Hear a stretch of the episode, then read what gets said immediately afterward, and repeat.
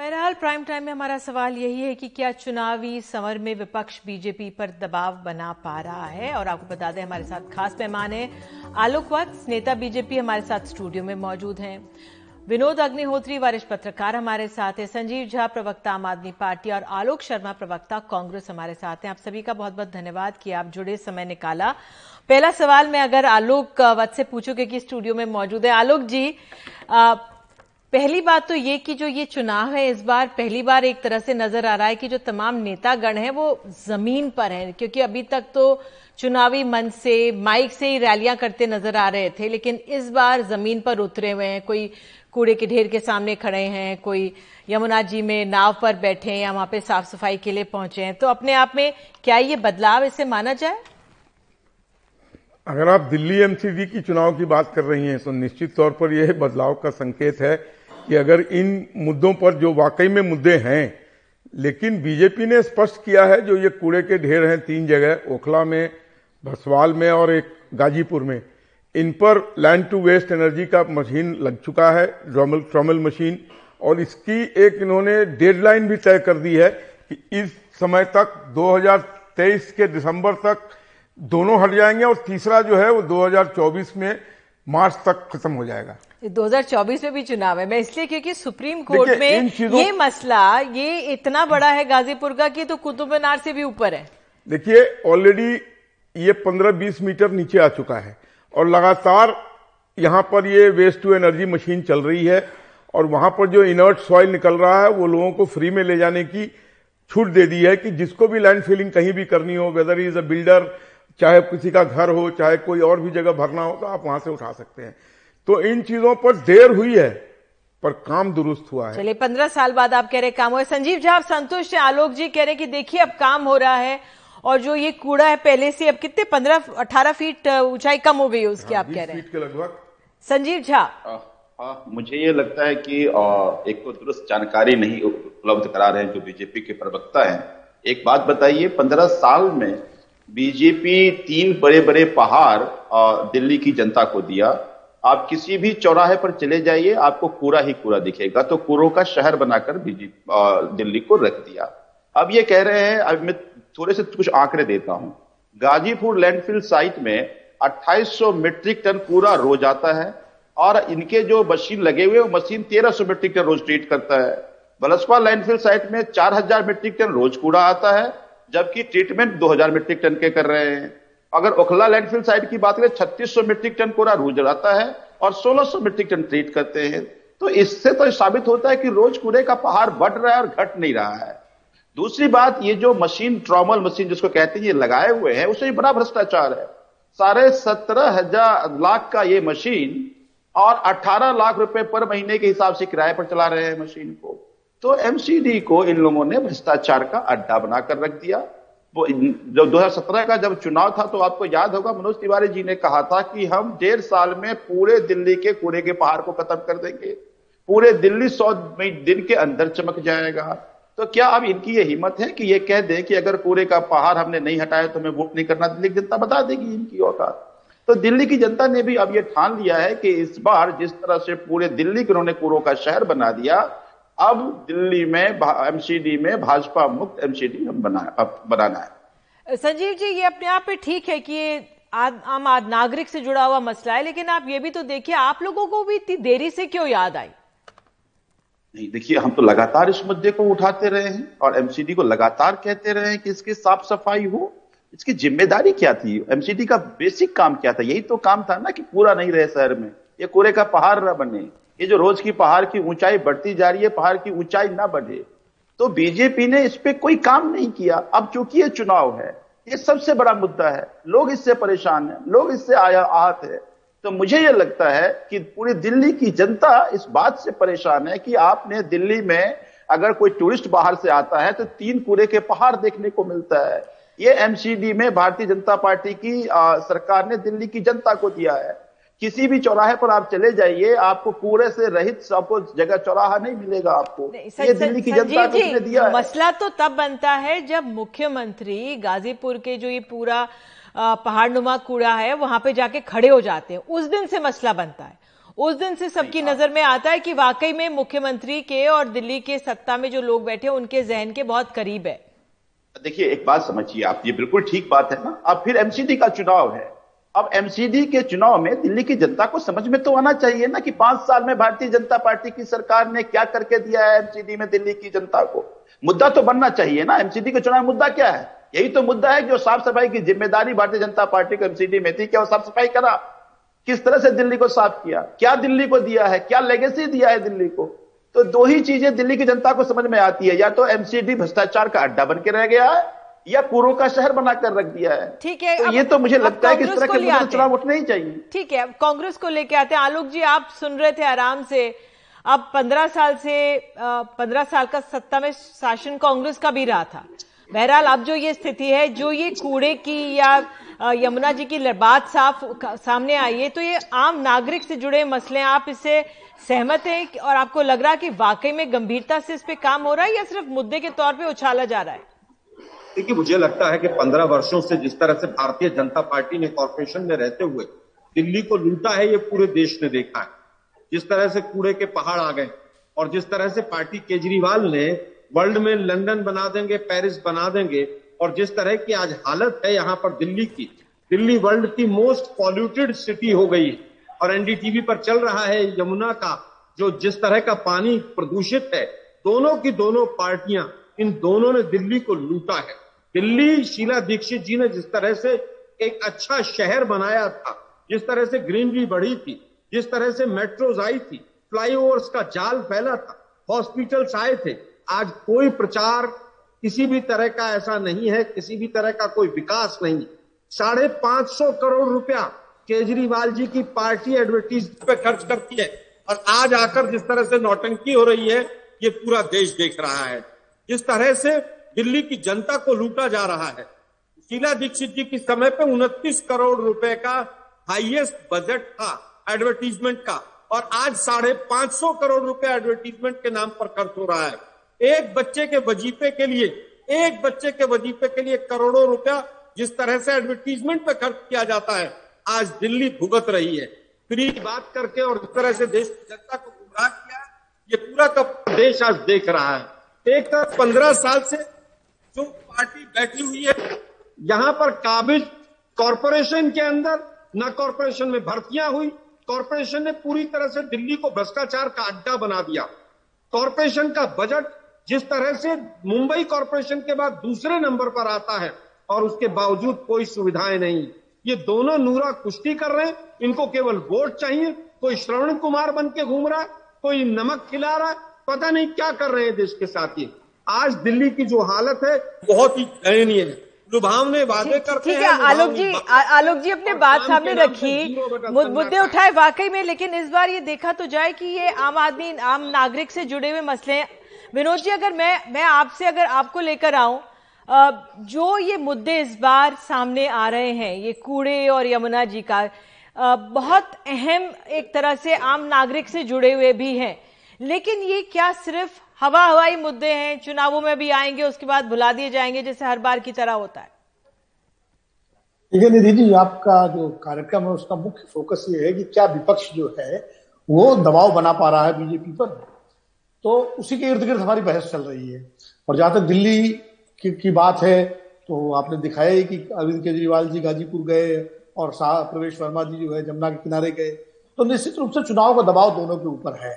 MCD का चुनाव एक तरह से दिल्ली विधानसभा जैसा चुनाव होगा या लोकसभा की सात सीटों जैसा चुनाव होगा, और ये एमसीडी चुनाव के नतीजे जो है वो दो हज़ार चौबीस की तस्वीर भी तय करेंगे, क्योंकि आम आदमी पार्टी पंजाब जीतने के बाद बहुत उत्साहित है और उसको लगता है कि दो हज़ार चौबीस के लोकसभा चुनाव में वो एक बड़ी प्लेयर बनकर उभरना चाहती है, गुजरात या पंजाब और गुजरात और दिल्ली के रास्ते। दूसरी तरफ भारतीय जनता पार्टी किसी भी कीमत पर दो हज़ार चौबीस में कोई चूक नहीं करना चाहती है, इसके लिए वो गुजरात और हिमाचल विधानसभा के चुनावों में भी पूरा जोर लगा रही है। तो कुल मिलाकर के इसलिए उधर कांग्रेस कांग्रेस भी ऐसा नहीं है कि हम कह सकते हैं खाली बैठी हो।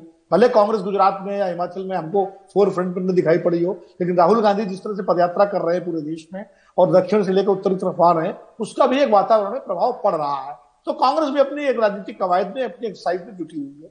तो निश्चित रूप से ये जब राजनीतिक कवायदें हो रही हैं तो दबाव तो बनता ही है, और दबाव बनता है लोकतंत्र में। दबाव सत्ता पक्ष पर अगर नहीं बनेगा तो सर तो सरकारें जो है जनहित काम कैसे करेगी। इसलिए मुझे लगता है कि विपक्ष, चाहे आम आदमी पार्टी हो, वो अगर दिल्ली में सत्ता में है तो भार, भारतीय जनता पार्टी विपक्ष में है, तो भारतीय जनता पार्टी दिल्ली में सरकार पर दबाव बना रही है, आम आदमी पार्टी जो है एमसीडी में भाजपा पर दबाव बना रही है, कांग्रेस भाजपा और आम आदमी पार्टी दोनों पर दबाव बना रही है। तो मुझे लगता है बहुत बेहतर स्थिति है लोकतंत्र के लिए। लेकिन मैं बार बार कहता हूं कि अभी ये यमुना की सफाई, कूड़े की गंदगी, ये सारे मुद्दे उठाए जा रहे हैं, लेकिन देर सवेर चुनाव जैसे जैसे नजदीक आते जाएंगे तो देखिएगा चुनाव कहाँ जाएगा। चुनाव फिर वही हिंदुत्व के ध्रुवीकरण पर, तुष्टीकरण, फिर जैसे अब गणेश लक्ष्मी जी का एक कार्ड खेला है अरविंद केजरीवाल जी ने, तो वो हिंदुत्व का ही एक नया रूप है। वो हिंदुत्व का जो वोट बैंक है, जनाधार है भारतीय जनता पार्टी का, उसमें सेंध लगाने की कोशिश है, तो जाहिर है भाजपा भी इसका जवाब देगी। तो कुल मिलाकर के आखिर में चुनाव जो है, मुझे जो लगता है हमेशा होता है, अभी जनहित के मुद्दों पर चल रहा है मामला। ये दोनों मुद्दे बहुत महत्वपूर्ण है। और सबसे बड़ा मुद्दा तो जो आपने जिससे कार्यक्रम शुरू किया था, महंगाई का है। मैं आज मुंबई में हूँ, मैं एक दुकान पर गया था कुछ जगह, तो बासठ रुपए किलो गेहूं मैंने देखा, मध्य प्रदेश का पता नहीं कौन सा गेहूं, गेहूं आटा नहीं, खड़ा गेहूं उसमें लिखा हुआ था बासठ रुपए किलो, और एक गेहूं की वेराइटी चौवालीस रुपए किलो। अब बताइए, अगर ये हाल है महंगाई का, तो ये हमारे राजनीतिक दल कर क्या रहे हैं? अरे आप चाहे सत्ता पक्ष में हो चाहे विपक्ष में हो, महंगाई के मुद्दे को मजबूती से उठाइए भाई। जनहित का सबसे बड़ा मुद्दा है आज की तारीख में, और मुझे लगता है इस मुद्दे को तो सारी पार्टियों को उठाना चाहिए, जो जहां सत्ता में है। उठा रही है। विनोद जी, मैं चेक कर रही थी, ज्यादातर अपने जो विपक्षी हैं उन पर आरोप लगाया जा रहा है, चाहे सत्ता पक्ष में हो विपक्ष में हो, तो जो उनके सामने उन पर आरोप लगाए जाने की ट्वीट ज्यादा है, लेकिन महंगाई का मसला नहीं उठाया जा रहा है। अब हालांकि जो आम आदमी है वो इतनी, अब सब्जियों पे ऊपर इसलिए मैंने उठाया क्योंकि सब्जियां इतनी महंगी हो गई हैं। आलोक जी, अगर मैं कांग्रेस से पूछना चाहूं, भले ही हम दिल्ली के चुनावों में आम आदमी पार्टी और देख रहे हैं बीजेपी आमने सामने, कांग्रेस नहीं है जमीन पर अभी, क्या कारण इसका देखा जाए, और महंगाई के मुद्दे को उठाती हुई नहीं नजर आ रही है? देखिए, मुझे लगता है कि आज चुनाव जो भी है वो परसेप्शन के आधार पर हो गया, और परसेप्शन में मीडिया का एक बहुत बड़ा रोल हो गया। जब छह सौ साढ़े छह सौ करोड़ रुपए सालाना आम आदमी पार्टी मीडिया को देगी एडवर्टीजमेंट के नाम पर, तो स्वाभाविक है कि कहीं ना कहीं तीसरी पार्टी जो है वो रेस में नहीं नजर आएगी। लेकिन दुर्भाग्य है कि महंगाई की बात हो, केजरीवाल जी भी बड़ी बड़ी बातें करते हैं, मोदी साहब ने भी बड़े बड़े भाषण दिए थे, बहुत ही महंगाई की मार, अब की बार उनकी सरकार, पेट्रोल और डीजल कहाँ पहुंच गया। लेकिन ठीक है, जनता भी सुनने को तैयार नहीं है। मैं तो कहूंगा कहीं ना कहीं अगर जनता पिस रही है तो जनता भी कहीं ना कहीं ध्रुवीकरण के नाम पर वोट देती है।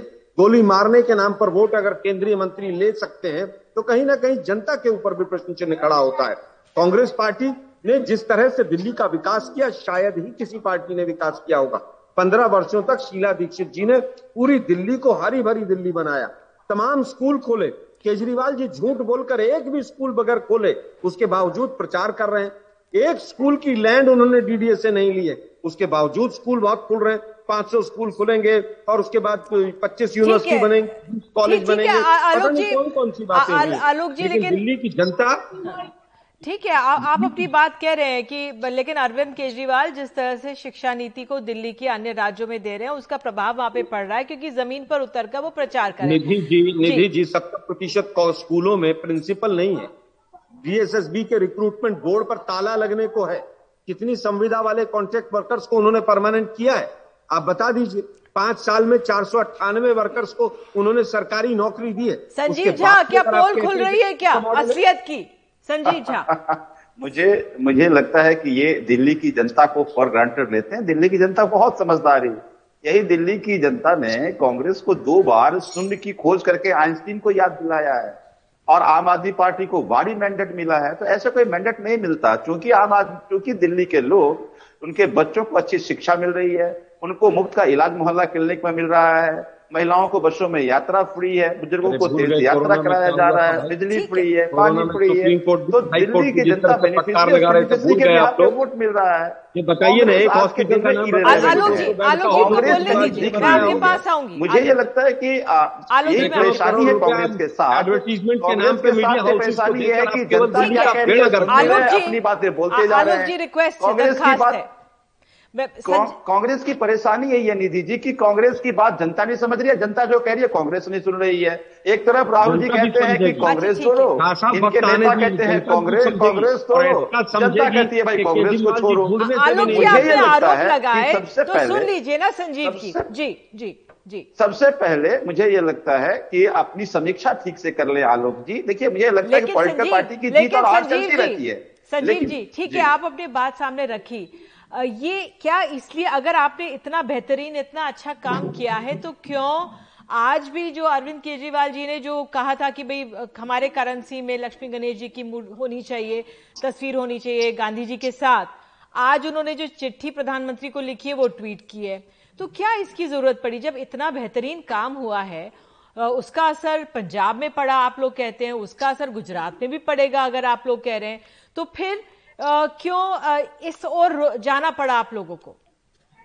देखिए दोनों बातें बहुत जरूरी है, काम करना भी बहुत जरूरी है और इस देश की अर्थव्यवस्था बहुत बुरे हालात में, उसको ठीक करने के लिए बहुत सारे प्रयास करने की जरूरत है। लेकिन चूंकि देखिए अभी लक्ष्मी पूजा दिवाली में हम सब ने किया, हम सब लक्ष्मी जी की पूजा क्यों करते हैं? ताकि धन धान से संपन्न हो, उनकी प्रतीक उनको माना जाता है।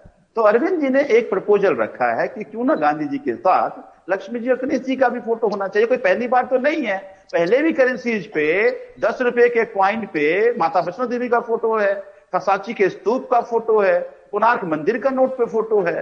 तो उनका ये सजेशन है कि क्यों ना लक्ष्मी जी और गणेश जी का भी फोटो हो, उनका भी आशीर्वाद मिले। तो अगर आपका काम और भगवान का आशीर्वाद दोनों साथ में रहेगा अगर, तो ये आपका प्रयास सार्थक सफलता की तरफ जाएगी। बस निवेदन था। लेकिन मुझे नहीं पता, ये भी तो कहा जाता है ना कि भाई हम धर्मनिरपेक्ष देश हैं, तो फिर क्यों लक्ष्मी जी और गणेश जी की तस्वीरें हों? ये भी तो एक सवाल है ना।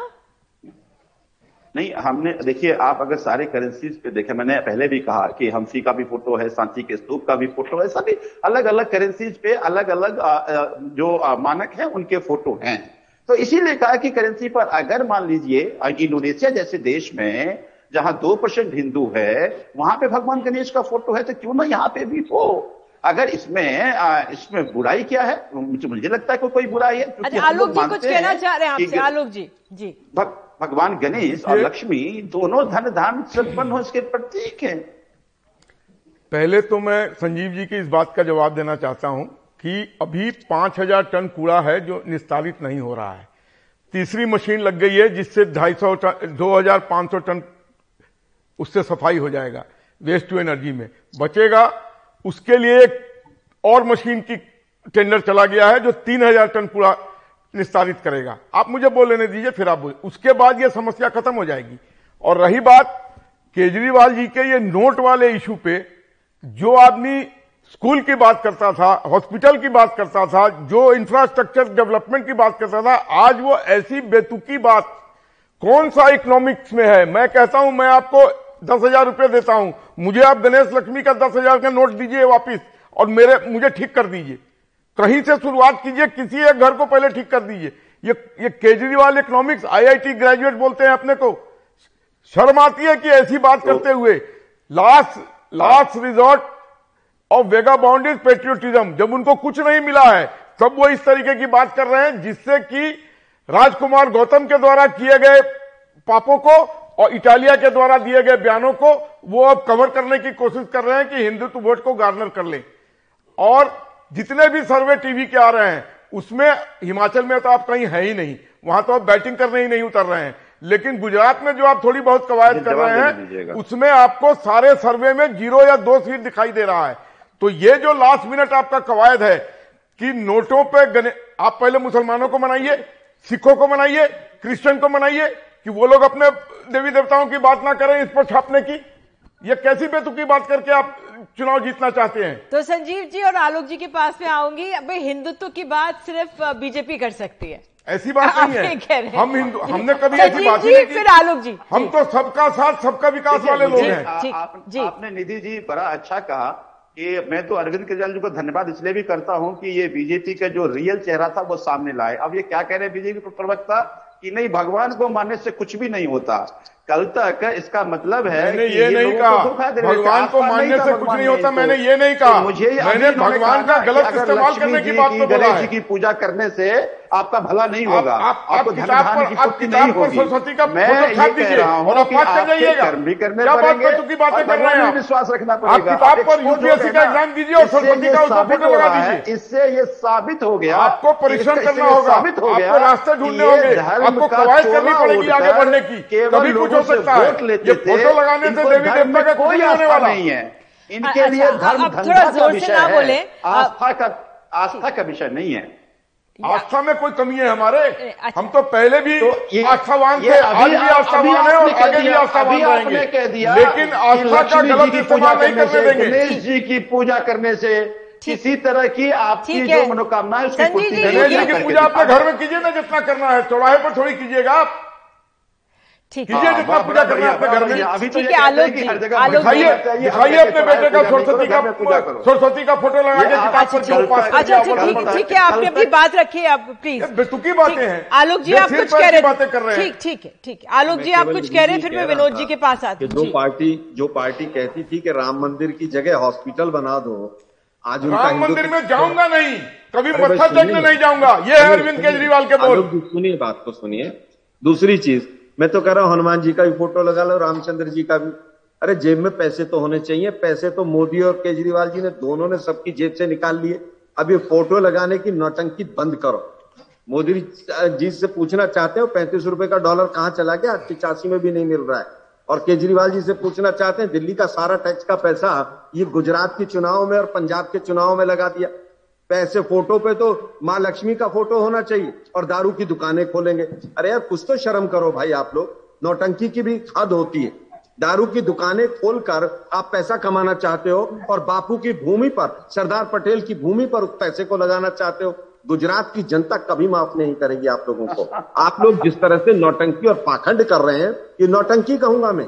जब कोई मुद्दा ना हो, मुद्दों से जब भटकाना हो पूरे देश को, तो इस तरह के मुद्दे उठा दीजिए। आलोक जी, मोदी साहब ठीक है, आलोक जी रिचार्ज जो है बड़े रिचार्ज से ठीक है, आप दोनों आलोक जी, लेकिन ठीक है आप लोग इसे नौटंकी कहें, लेकिन इससे क्या होता है, जो जनमानस है वो इन चीजों को बहुत सीरियसली ले लेता है। विनोद जी, हम जब जानते हैं कि हम जब धर्म की बात करते हैं, आस्था की बात करते हैं, हमने तमाम रिपोर्ट्स भी दिखाई जब से अरविंद केजरीवाल का बाइट आया है। उन्होंने उसके बाद जो आम जनता में कई लोग कहते हैं हाँ कर दीजिए, कई लोग कहते हैं नहीं करना चाहिए, हम धर्मनिरपेक्ष देश हैं, लेकिन ऐसे मुद्दे लोगों को खींचते हैं। लेकिन जिस तरह से इस बार हम देख रहे हैं कि भले ही कूड़े का मुद्दा उठाया, यमुना की गंदगी का मुद्दा उठाया, लेकिन ये मुद्दा भी हावी है। राजनीतिक दल ऐसे मुद्दों को साथ लेकर आगे बढ़ते हैं। निधि जी, पहले पहले मैं विनोद जी को ले लूं, फिर आपके सर्वे में अठहत्तर परसेंट लोगों ने नकार दिया इस चीज को। ठीक है आलोक जी, वो एक जी देखिए निधि जी, दरअसल राजनीतिक दल जो है शॉर्टकट अपनाना चाहते हैं। राजनीति में भावनात्मक मुद्दे जो है शॉर्टकट होते हैं, वो जल्दी लोगों को जो है आकर्षित करते हैं। बाकी जो मुद्दे हैं वो थोड़ा उनको समय लगता है उन तक पहुंचने में, और इस देश में ज्यादातर चुनाव जो है आखिर में आते आते भावनात्मक हो जाते हैं। ये मतलब इतिहास है, कम से कम जितने चुनाव मैंने देखे हैं और कवर किए हैं, जो जर्नलिस्ट भी और जो नागरिक भी, आखिर में भावनाएं जो है प्रभावित हो जाती हैं। तो और पिछले पिछले पच्चीस तीस साल से तो ये ज्यादा बात हो गई है। तो केजरीवाल जी ने भी भावनात्मक दांव ही खेला है, क्योंकि जाहिर है हिंदुत्व के पीछे पर वो भारतीय जनता पार्टी का मुकाबला गुजरात में करने की कोशिश कर रहे हैं, और हिंदुत्व की प्रयोगशाला है गुजरात। और ऐसे में गणेश लक्ष्मी जी को बीच में ला करके और उसका सुझाव देख, भाई गणेश लक्ष्मी की पूजा वहां से थोड़ी कर रहे हैं, सदियों से इस देश में गणेश लक्ष्मी की पूजा हो रही, दिवाली के मौके पर कोई पहली बार हो रही क्या? और दूसरी बात यह है कि गणेश लक्ष्मी पर सबको विश्वास है, बही खातों में लिखा जाता है लक्ष्मी जी सदा आए गणेश, हम लोग कोई शुभ काम करते हैं गणेश जी का नाम लेते हैं, तो ये तो हमारे समाज में प्रचलन है ही। रही बात नोटों की, तो मैं एक सवाल पूछना चाहता हूं कि हमारे जो संविधान निर्माता थे, जो हमारे प्रमुख थे, हमारे आंदोलन स्वतंत्रता आंदोलन से निकले हुए नेता थे, चाहे किसी धारा के हो, क्या वो कम हिंदू थे? क्या वो कम देशभक्त थे? क्या वो कम समझदार थे? या उन्होंने क्यों नहीं ये जो है नोटों पर रखा? इसलिए नहीं रखा कि ये देश बहुधर्मी देश है, ये विविधता वाला देश है, यहाँ बहुजातीय बहुधर्मी बहुभाषाएं बहुक्षेत्रीय देश है। आप आज गणेश लक्ष्मी जी का फोटो छापेंगे, इंडोनेशिया की बात आप कर रहे हैं, इंडोनेशिया में तीन परसेंट मान लीजिए माइनॉरिटी है वहां हिंदुओं की, नब्बे परसेंट वो है, ठीक है, वहां तो नाम भी सबके जो है वो युधन्यो और सुकार्णो सारे वो नाम है, लेकिन है वो मुस्लिम। तो वहां की तुलना यहाँ कैसे कर सकते हैं? और वहां की करेंसी की हालत क्या है? हमारा एक रुपया वहां वहां के कितने रुपए बराबर है? जरा देखिए, अगर इतना ही वहां तरक्की हो गई होती तो आज डॉलर से, से ज्यादा मजबूत होना चाहिए था इंडोनेशिया का रुपया, नहीं हुआ ना, बल्कि इतना कमजोर है वो रुपया कि आप जाके देखिए इंडोनेशिया में एक एक जरा जरा पेन खरीदने जाइए तो पता लगा दो लाख रुपए का है वहां की करेंसी में, भले वो जब आप, आप खरीदेंगे तो सौ रुपए का पड़ेगा। तो इस तरह की चीजें मुझे लगता है ये ये गिमिक है, और भारतीय जनता पार्टी की जो भाषा है केजरीवाल जी उसी भाषा में उससे मुकाबला कर रहे हैं। भाजपा चूंकि भावनात्मक मुद्दे उठाती रही है, चाहे वो राम मंदिर का मुद्दा हो, चाहे वो जो है जो है विश्वनाथ कॉरिडोर हो, जितने धार्मिक और सांस्कृतिक मुद्दे हैं भारतीय जनता पार्टी ने इनको अपने सांस्कृतिक राष्ट्रवाद से जोड़ दिया। केजरीवाल जी उसी रास्ते पर हैं, वो राष्ट्रवाद और हिंदुत्व के मुद्दे पर भारतीय जनता पार्टी को उसी की शैली में उससे मुकाबला कर रहे हैं। तो ये एक लड़ाई राजनीतिक लड़ाई है और ये पूरी तरह से राजनीतिक मुद्दा है। लेकिन मैं बार बार कहूंगा, संजीव झा जी बैठे हुए हैं, कि केजरीवाल जी की छवि एक, एक अच्छे प्रशासक की छवि है। उनकी छवि स्कूल, शिक्षा, स्वास्थ्य, बिजली, पानी, इस ये उनका यूएसपी रहा है। वो आईआईटीएन है, आईआरएस रहे हैं। तो एक अच्छा आर्थिक मॉडल आप पेश करिए देश की अर्थव्यवस्था सुधारने के लिए। आप मोदी जी के सामने एक नया आर्थिक नीति पेश करिए, कहिए ये इससे देश की अर्थव्यवस्था सुधरेगी। फिर तो कल को कोई कहेगा कि किसी पुजारी को आप वित्त मंत्री बना दीजिए, जो लक्ष्मी जी का पूजा करता हो उसको फाइनेंस मिनिस्टर बना दीजिए। फिर तो जो है रक्षा मंत्री किसी हनुमान भक्त को बना दीजिए, मंदिर के किसी उसको, क्योंकि भाई हनुमान जी सबसे बड़े योद्धा थे देश के। फिर तो फिर गाय को राष्ट्रीय चिन्ह बना दीजिए, क्योंकि गौमाता है और शेर क्या चीज है। तो कुल मिला के फिर ये बात रुकेगी कहाँ, कहाँ जाके आप रुकेंगे भाई। ये भाजपा के लिए भी, आम आदमी पार्टी के लिए भी, और कांग्रेस तो इस मामले में चूंकि उसके साथ समस्या ही आ जाती है कि वो इधर जाए कि उधर जाए। कांग्रेस ने दांव खेला था उत्तर प्रदेश में, राम मंदिर आंदोलन जब चल रहा था तो राजीव गांधी जी ने शिलान्यास करवाया अयोध्या का, इसलिए कि हिंदू खुश हो जाएंगे, लेकिन और उधर मुसलमानों को खुश करने के लिए शाबन वाला फैसला पलटा। नतीजा क्या हुआ, न हिंदू आए न मुसलमान, मुसलमान चले और गए, न हिंदू चले गए बीजेपी के साथ। और देखिए, जब इस तरह का मुद्दा आप उठाते हैं, जब आप दूसरे के पीछ पर जाते हैं तो आप उसकी राजनीति को सैंक्टिटी देते हैं।